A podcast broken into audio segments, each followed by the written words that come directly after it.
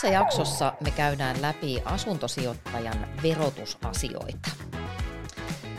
Me käsitellään muun muassa sitä, että mitä ja millaisia veroja tarkkaan ottaen asuntosijoittajan pitää maksaa, mitä kaikkea voi vähentää ja muuttuuko esimerkiksi veroilmoituksen täyttäminen niin monimutkaiseksi tämän asuntosijoittamisen myötä, että sitä ei enää pystyisi itse tekemään.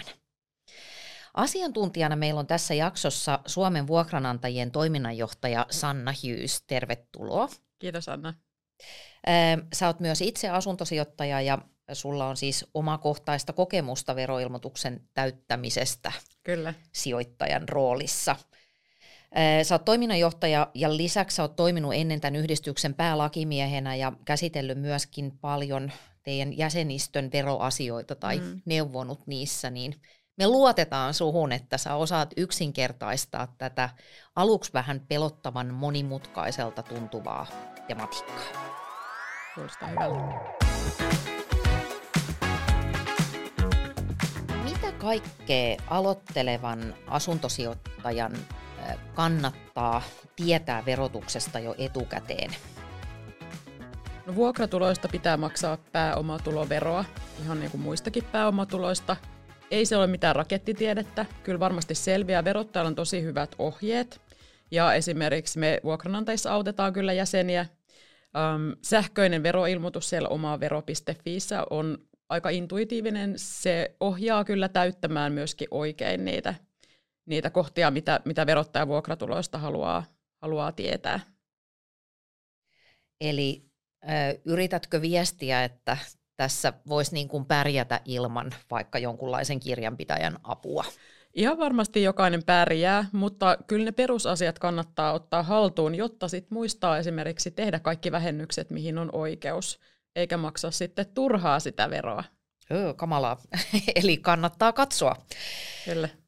Öm, kuinka paljon vuokratuloista siis maksetaan kirjaimellisesti ottaen veroa, kun sanoit, että sitä verotetaan pääomatulojen mukaan, mutta kaikki ei varmasti tiedä, että mikä se prosentti on, niin miten se käytännössä menee? Yksityishenkilö maksaa 30 000 euroon asti 30 prosenttia veroa ja siltä ylittävältä osalta 34 prosenttia. Ja siihen lasketaan mukaan kaikki pääomatulot, ei pelkästään niitä, niitä vuokratuloja. Öm, miten nämä verot kerätään? Että tuleeko se potti kerralla vai voiko tätä jotenkin ennakoida? No tyypillisesti asuntosijoittaja ottaa sen huomioon joko veroprosentissaan, siinä ansiotulojen veroprosentissa, taikka sitten maksaa ennakkoveroja. Eli käytännössä molemmissa tilanteissa ilmoittaa verottajalle etukäteen arvioon, että paljonko niitä vuokratuloja vähennettynä niistä aiheutuvilla kuluilla vuodessa tulee. Ja sitten joko ansiotulojen veroprosentti nousee sen verran, että ne tulee otetuksi huomioon, tai sitten verottajalta saa muutaman kerran vuodessa laskun, jolla niitä ennakkoveroja maksetaan. Karkeasti ehkä noin 7000 euroon asti vuokratuloja otetaan huomioon siellä veroprosentissa, ja, ja jos sen yli menee, niin, niin sitten tyypillisemmin ennakkoverojen kautta. Ja se on miellyttävämpää kuin se, että saa sitten sen mätkylapun. Näin, ja, ja tietysti jos jäännösveroja maksaa, niin siitä tulee sitten korotkin maksettavaksi, että kyllä se helpompaa ja vähän edullisempaakin on maksaa etukäteen. Hmm. Öm, usein esimerkiksi pariskunnat omistaa tai hankkii vuokra-asunnon yhdessä, niin miten tämä vuokratulo silloin lasketaan? Että onko sillä merkitystä, kumman tilille ne rahat äh, tarkkaan ottaen tulee, tai kumpi esimerkiksi maksaa hoitovastikkeen tai vuokralaiseen liittyvät kulut jne. Sillä ei ole mitään merkitystä, että kumpi on maksanut tai kumman tilille ne tulee, vaan verottajalle ilmoitetaan tulot ja menot siinä omistus, omistuksen suhteessa. Eli jos puoliksi omistetaan, niin, niin molemmat puolisot ilmoittaa 50 prosenttia tuloista ja 50 prosenttia kuluista. Tietysti voi olla jotain henkilökohtaisia kuluja, voi olla vaikka Suomen vuokranantajan jäsenmaksu toisella tai, tai kirjallisuutta tai jotain kursseja, niin ne voi sitten ilmoittaa henkilökohtaisesti siellä muina tulonhankkimiskuluina. Ja, ja niitä ei tarvitse puoliksi silloin laittaa, jos ne on täysin henkilökohtaisia, mutta siihen asuntoon liittyvät kulut, niin kaikki omistusoikeuden suhteessa. Eli se on perheen sisäinen asia, miten kaikki Kyllä. sitten tasataan. Öm, mitä sitten, jos on niin onnekas, että omistaa useampia sijoitusasuntoja, niin seurataanko niitä tuloja kokonaisuutena vai pitääkö jokaisen asunnon tulot yksilöidä erikseen? Sinne veroilmoitukseen jokainen asunto pitää yksilöidä erikseen, eli joka ikisestä asunnosta erikseen ilmoittaa tulot ja, ja kulut. Ja sen takia niistä pitää pitää myöskin kirjaa erikseen. Ähm, siihen on olemassa ohjelmia. Mekin tarjotaan maksuton Excel-pohja, johon voi niitä kuluja merkitä, joka vähän ohjaakin siihen muotoon niitä merkitsemään kuin mitä verottaja haluaa tietää. Eli apuja on saatavissa kyllä. Toi kuulostaa mukavalta, että joku on jo vähän etukäteen ajatellut tai laatinut Excelin. Verottajalle siis ilmoitetaan tuloina vuokratulot. Niin mitä vuokratulot tässä mielessä tarkoittaa, että sisältyykö esimerkiksi, tai onko vaikkapa vesimaksu osa vuokratuloja? Vuokratuloihin ilmoitetaan kaikki ne tulot, mitkä sun tilille sieltä vuokralaiselta tulee. Eli vesimaksu yleensä tulee vuokranantajalle, joka sitten tilittää sen eteenpäin taloyhtiölle, niin silloin se on myös vuokratuloa. Samoin vaikka autopaikasta tai saunasta peritty maksu, jos vuokralainen maksaa ne vuokranantajalle. Jos vuokralainen maksaa näitä kuluja suoraan taloyhtiölle, niin silloin niitä ei vuokranantaja ilmoita omassa veroilmoituksessaan.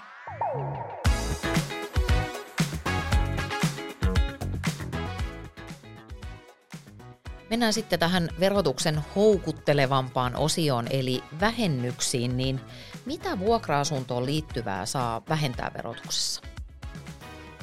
Mä sanoisin yleisesti ottaen kaikki ne kulut, jotka liittyy siihen tulon hankkimistoimintaan, eli millä niitä vuokratuloja hankitaan, niin kaikki kulut voi vähentää sellaiset kulut, mitkä tulee vuokralaisen hankkimisesta, esimerkiksi vuokrailmoitus tai luottotietojen tarkistus tai välittäjän palkkio – asunnon ylläpitoon liittyviä kuluja, mitä menee remontointiin tai vaikka joutuu kodinkoneita uusimaan ja, ja muut mahdolliset kulut, mitä siihen tulon hankkimiseen liittyy.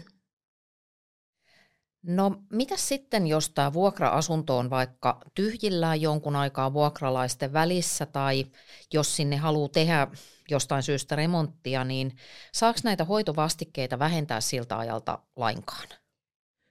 siitä vuokraustoiminnasta voi vähentää kuluja siitä vuokraustoiminnan aloittamisesta lähtien. Käytännössä tarkoittaa sitä ajankohtaa, jolloin saat vaikka vuokrailmoituksen laittanut nettiin, niin sen jälkeen kertyvät kulut pystyt vähentämään. Ja vaikka se asunto olisi tyhjillään vuokralaisten välissä, niin niin kauan kuin se on vuokraustoiminnan käytössä, eli et, et vaikka muuta sinne itse, niin mm. niin niin kauan niitä kuluja voi vähentää, vaikka se olisi tyhjilläänkin ei tietysti ihan määrättömän kauaa, mutta, mutta monesti se tyhjä kuukausi voi tulla väliin tai remontin ajalta voi kyllä vähentää. Et ainoa yksi poikkeus siinä on, että jos oot juuri ostanut asunnon ja teet sinne heti remonttia ennen kuin ensimmäinen vuokralainen muuttaa sisään, niin niitä remonttikuluja kohdellaan eri tavalla kuin muita. Eli ne, voi, ne lisätään kaikki siihen asunnon hankintahintaan. Verottaja ajattelee, että, että sä oot ostanut huonokuntoisen asunnon tarkoituksella, jos pitää heti remontoida, niin se on osa sitä hankintakulua, hankintahintaa, että niitä ei voi vähentää niitä remonttikuluja. Vasta sen jälkeen, kun se ensimmäinen vuokralainen on muuttanut sisään, niin sen jälkeen tehdyistä remonteista voi kulut vähentää vuokratuloista. Okei. Se on pieni erikoisuus ja, ja moni ehkä unohtaa tai tulee yllätyksenä. Joo, Joo ihan tota, kiinnostava yksityiskohta. No pitääkö sitten jokainen vähennys ilmoittaa myös erikseen verottajalle? Vähennyksistä verottaja haluaa tietää kaksi summaa, vastikkeet ja muut kulut. Eli joskus aikoinaan verottajalle on voinut eritellä ihan kaikki kulut, mitä siitä tulee, ja monella on ehkä tarvekin, että mistä se tietää, onko nämä oikeita kuluja, jos Niinpä. ei niitä jokaista luettele sinne veroilmoitukseen, mutta juuri sitä varten pitää olla se oma Exceli tai joku muu paikka, minne niitä kirjaa, että sitten jos verottaja pyytää selvitystä, ne tarvittaessa löytyy. Mutta kaksi summaa, eli vastikkeet ja, ja muut kulut, ja niihin jaotellaan ne kaikki kulut, mitä siitä vuokraustoiminnasta tulee. Eli ei tarvitse lähettää kuitteja, mutta pitää valmistautua ö, osoittamaan ne tarvittaessa. Just näin, eli kuitit pitää säilyttää, ja pitää olla se yksityiskohtaisempi kirjanpito niistä kuluista, mitä ne on syönyt sisälleen, mutta niitä ei tarvi jokaista erikseen ilmoittaa tai mitään tositteita laittaa mukaan. Niin just. Vuokraustoiminnan tuloissa ja kuluissa noudatetaan niin sanottua kassaperiaatetta, eli se merkitään sille vuodelle, milloin se tulo on tullut sun tilille, tai minä, minä vuonna kulua maksettu. Käytännössä tämä näkyy eniten ehkä vuoden vaihteessa, että jos vuokralainen vaikka maksaa tammikuun vuokran joulukuussa, niin silloin se on sen edellisen vuoden tuloa. Tai jos, jos maksat jonkun ää, joulukuussa tehdyn remontin laskun tammikuussa, niin se kuluu vähennetään vasta siellä seuraavan vuoden puolella. Liity Suomen vuokranantajien jäseneksi ja hyödynnä huikeat jäsenedut, kuten maksuton lakineuvonta, erilaiset tapahtumat ja koulutuswebinaarit sekä asiakirjamallit. Kannattaa liittyä myös maksutta sijoitusoven sähköpostilistalle, niin saat tiedon myyntiin tulevista sijoitusasunnoista sekä uusista asuntosijoittamisen sisällöistä. Liittymislinkit löydät jakson kuvauksesta. Käydään hei läpi lyhyesti semmoinen perusasia, kun tässä on puhuttu aika monenlaisista vastikkeista, että on yhtiövastike, on hoitovastike ja pääomavastike, niin avaatko vähän, että mitä nämä eri termit tarkoittaa? Hoitovastike on se, jolla katetaan niitä yhtiön juoksevia kuluja. Eli sitä peritään kuukausittain tyypillisesti neljöiden mukaan jyvitettynä. Ja, ja sitten jos siellä yhtiössä on tehty jotain isompia korjaushankkeita, niistä voidaan periä pääomavastiketta – Eli sitten sen yhtiön ottama laina on jyvitetty osakkaille niin, että he maksaa sitä kuukausittain pois pääomavastikkeen muodossa. Siihen kuuluu joko pelkät korot monissa uusissa taloyhtiöissä tai korot ja sen lainan lyhennysosuus sitten myöhemmin tai korjaushankkeiden osalta. Eli jos ei maksa sitä koko korjauslainaa pois kerralla, niin sitä maksetaan kuukausittain. Ja näistä yhdessä tulee se yhtiövastike, eli hoitovastike plus pääomavastike on yhdessä yhtiövastike. Joissain taloyhtiöissä voi olla, tai useimmissa onkin vesivastike vielä. Voi olla, että vedestä ei peritä kulutuksen mukaan, tai siitä peritään jonkinlainen ennakko, niin sekin on erila- eräänlainen vastike. Ja sitten uusissa taloyhtiöissä usein on vielä mediavastike, jolla sitten katetaan esimerkiksi laajakaistan tai kaapelitvn kustannuksia. Ja nämä kaikki siis ilmoitetaan siinä yhdessä kohtaa veroilmoituksella. Eli kun verottaja pyytää vastikkeet ilmoittamaan, niin sinne se hoitovastike – vesimaksut, mitä maksetaan taloyhtiölle, ja sitten pääomavastike silloin, kun se on tuloutettu taloyhtiön kirjanpidossa. Tämä on aika monimutkainen konsepti monelle asuntosijoittajalle, eli taloyhtiö voi käsitellä sitä osakkaan maksamaa pääomavastiketta joko niin, että se on taloyhtiölle verotettavaa tuloa. Joo. Silloin se on asuntosijoittajalle kulua, eli kun toiselle se on tuloa, niin toiselle se voi olla kulua. Ja silloin se merkitään – kohtaan vastikkeet menona siellä veroilmoituksessa. Jos taas taloyhtiö käsittelee näitä osakkaiden maksamia summia verovapaina pääomasijoituksina siihen yhtiöön, ne rahastoidaan, eli ne ei näy tulopuolella siellä taloyhtiön kirjanpidossa ollenkaan. Niin tämmöiset rahastoidut vastikkeet, niitä ei pystykään vähentämään vuokratuloista, vaan ne lisätään asunnon hankintahintaan vasta sitten myyntitilanteessa otetaan huomioon. Eli verohyöty tästä jälkimmäisestä mallista on ihan merkittävä. On, eli käytännössä silloin kun on, tai ehkä sitten edeltävästä mallista, eli silloin kun on tulotettu niitä vastikkeita taloyhtiön kirjanpidossa, niin osakas voi sen lainan lyhennyksen myös vähentää kuluina. Silloin kun on omaa lainaa, niin vain korot pystyy vähentämään siellä verotuksessa, ei sitä lainan lyhennystä itsessään, niin, niin se on aika isokin hyöty joskin ajallinen hyöty, vaan verot kyllä tulee mm. maksettavaksi sitten siinä vaiheessa, kun asuntoa myydään, mutta, mutta siihen voi olla monta vuotta aikaa ja sen aikaa se tulo on sitten käytössä Joo. asuntosijoittajalla. Ja jos ja miksikäs ei, niin kun haluaa tämän asian selvittää, niin mihin tai kehen kannattaa olla yhteydessä, että kummin päin siellä taloyhtiössä toimitaan? Jos siellä taloyhtiössä on päätetty rahastoida ne ö, osakkaiden maksamat vastikkeet tai vaikka se koko lainaosuussuoritus, niin se, siitä on pitänyt tehdä yhtiökokouksessa päätös. Öm, eli selviää yhtiökokouksen pöytäkirjasta. Jos tämmöistä päätöstä ei ole, niin, niin silloin ne tuloutetaan. Sitä voi myös kysyä isännöitsijältä, jos ei sitä yhtiökokouksen pöytäkirjaa löydy tai ei ymmärrä siitä, Joo. että kummin on tehty. Ja, ja sitten se näkyy myöskin siellä taloyhtiön tilinpäätöksessä, että silloin öm, jos siellä on rahastoitu, niin ne näkyy rahastosiirtona siellä taseen puolella. Me autetaan kyllä vuokranantajissa, jos on epäselvyyksiä, että mistä ne löytyy. Meillä on myös erillinen opas tuloutuksesta ja rahastoinnista, josta, jossa tätä logiikkaa ylipäätään on vielä selitetty auki ja kerrottu, että mistä, mitä lukuja pitää katsoa, että sen itse saa selville sieltä tilinpäätöksestä. Mutta jos tolle asialle ei tee mitään, niin silloin menetät sen verohyödyn. Niin, tai silloin voisi sanoa, että sä teet virheen siinä veroilmoituksessa, niin. koska ne pitää ilmoittaa juuri sillä tavalla, miten, miten ne kuuluu olla. Mm. Että, että tavallaan sitä ei voi itse valita, vaan se täytyy ilmoittaa kuluna, jos taloyhtiö ää, saa sen omassa kirjanpidossaan tuloksi. Ja, ja sitten vastaavasti sä et voi niitä vähentää silloin, jos, jos se on taloyhtiössä rahastoitu.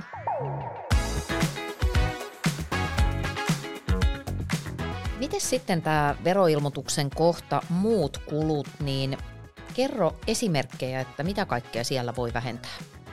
No siihen muut kulut kohtaa ilmoitetaan ensinnäkin vuokralaisen hankinnasta aiheutuvia kuluja, niin kuin vuokrailmoitus tai luottotietotarkistus tai välittäjän kulut.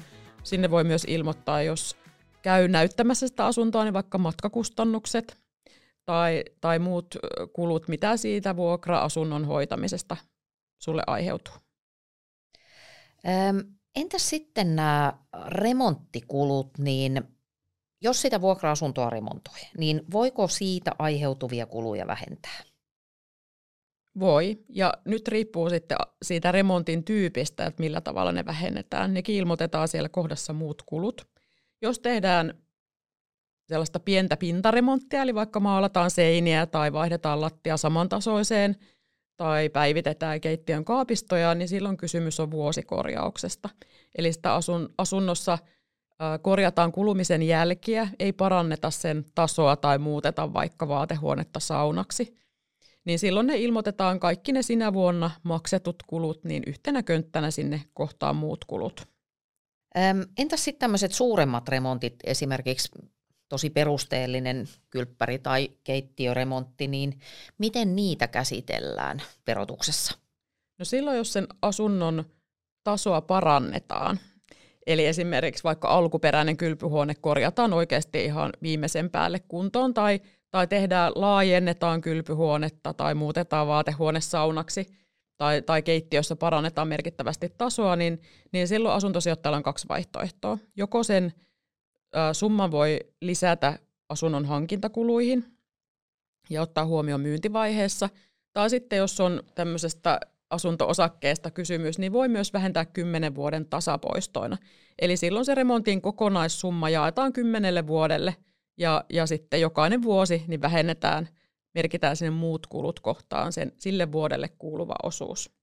Joskus remontti voi olla sekä vuosikorjausta että perusparannusta, mm. tämmöistä tason parannusta. Ja se asuntosijoittaja itse tietää parhaiten, eli häneltä kun itse miettii sen, että, että onko tämä nyt vanhan korjausta vai, vai sen tason parantamista, niin voi jakaa vaikka 50-50 sen summan. Ja kunhan ne perustelut löytyy itseltä, sitten jos verottaja sitä kysyy tarkemmin, niin se yleensä riittää. No niitähän löytyy perusteluja itseltä. Ähm, entäs sitten kodinkoneet ja kalusteet, niin miten niitä käsitellään? Sanotaan vaikka, että mä ostasin sinne asuntoon 500 euron arvoisen uunin tai jääkaapin, niin voiko sen vähentää ja miten? Jos se yksittäinen kodinkone tai kaluste maksaa enintään 1200 euroa, niin sen voi vähentää kerralla sinä vuonna, eli taas merkitään sinne muut kulut kohtaan – jos se hinta on kalliimpi, sanotaan vaikka, että, että sijoittaja on halunnut laittaa ilmalämpöpumpun, jonka hinta on vaikka 2000 euroa, niin silloin se vähennetään 25 prosentin menojäännöspoistoina. Eli ensimmäisenä vuonna vähentään 500 euroa, eli 25 prossaa siitä 2000. Seuraavana vuonna vähennetään 25 prossaa 1500, mikä on jäljellä, niin kauan kunnes se summa alittaa sen 1200 ja sitten loput kerralla. Okei. Öm, pankkilainan koroista ei ole vielä puhuttu mitään, niin merkitäänkö ne tämän asunnon muihin kuluihin? Sille tulonhankkimislainalle löytyy veroilmoituksesta ihan oma kohta. Eli tärkeintä on käydä katsomassa sieltä veroilmoitukselta, että miten, siellä pitäisi näkyä kaikki lainat, mitä sulla on, ja niiden käyttötarkoitus. Eli sieltä kannattaa tarkistaa, että, että siellä on merkitty sijoitusasuntoihin kohdistuvat lainat tulonhankkimislainoiksi. Ja jos näin on, niin silloin ne otetaan automaattisesti huomioon, eli silloin se koko korkojen osuus vähennetään, mutta se ei kohdistu siihen yhteen asuntoon, vaan on eri kohdassa sitä, sitä veroilmoitusta. Miten sitten sellainen tapaus, jos vuokraa sitä omistamaansa asuntoa kalustettuna? Silloin kaksi vaihtoehtoa jälleen kerran, eli voi joko vähentää niiden kalusteiden hankintahinnat samalla tavalla kuin kodinkoneissakin, eli jos on enintään 1200 euroa maksava vaikka sohva, niin sen voi vähentää kerralla kokonaan tai sitten niillä menojäännöspoistoilla. Toinen vaihtoehto on se, että, että vähentää kuukausittain tietyn vakiosumman. Yksiöstä voi vähentää 40 euroa kuukaudessa, kalusten vähennystä kaksiosta ja suuremmista asunnoista 60 euroa kuukaudessa. Ja se valinta pitää tehdä siinä alkuvaiheessa, että ei voi vaihtaa joka vuosi sitä kummalla tavalla vähentää.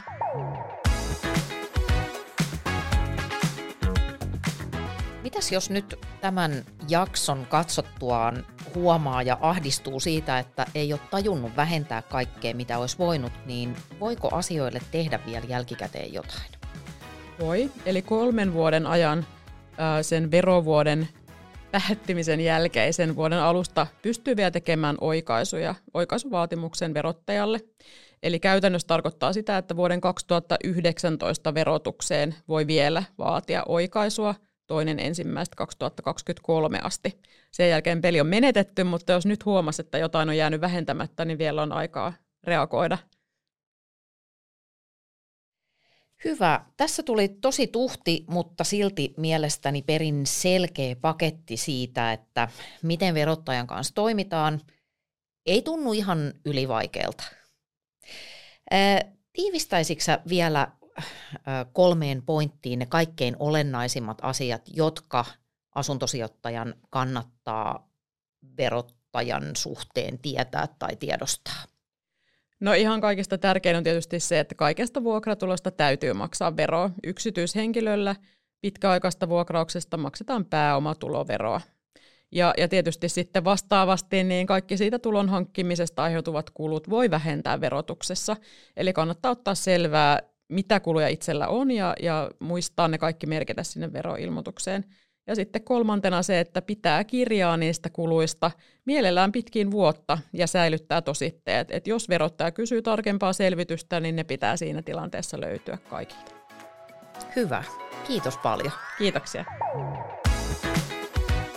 Tämä video on osa Sijoitusoven ja Suomen vuokranantajien tuottamaa Onnistu asuntosijoittajana videosarjaa. Katso sarjan kaikki videot ja lisää tietämystäsi asuntosijoittamisesta. Jos haluat nähdä lisää tämän kaltaisia videoita, tykkää ja ota sijoitusoven kanava seurantaan.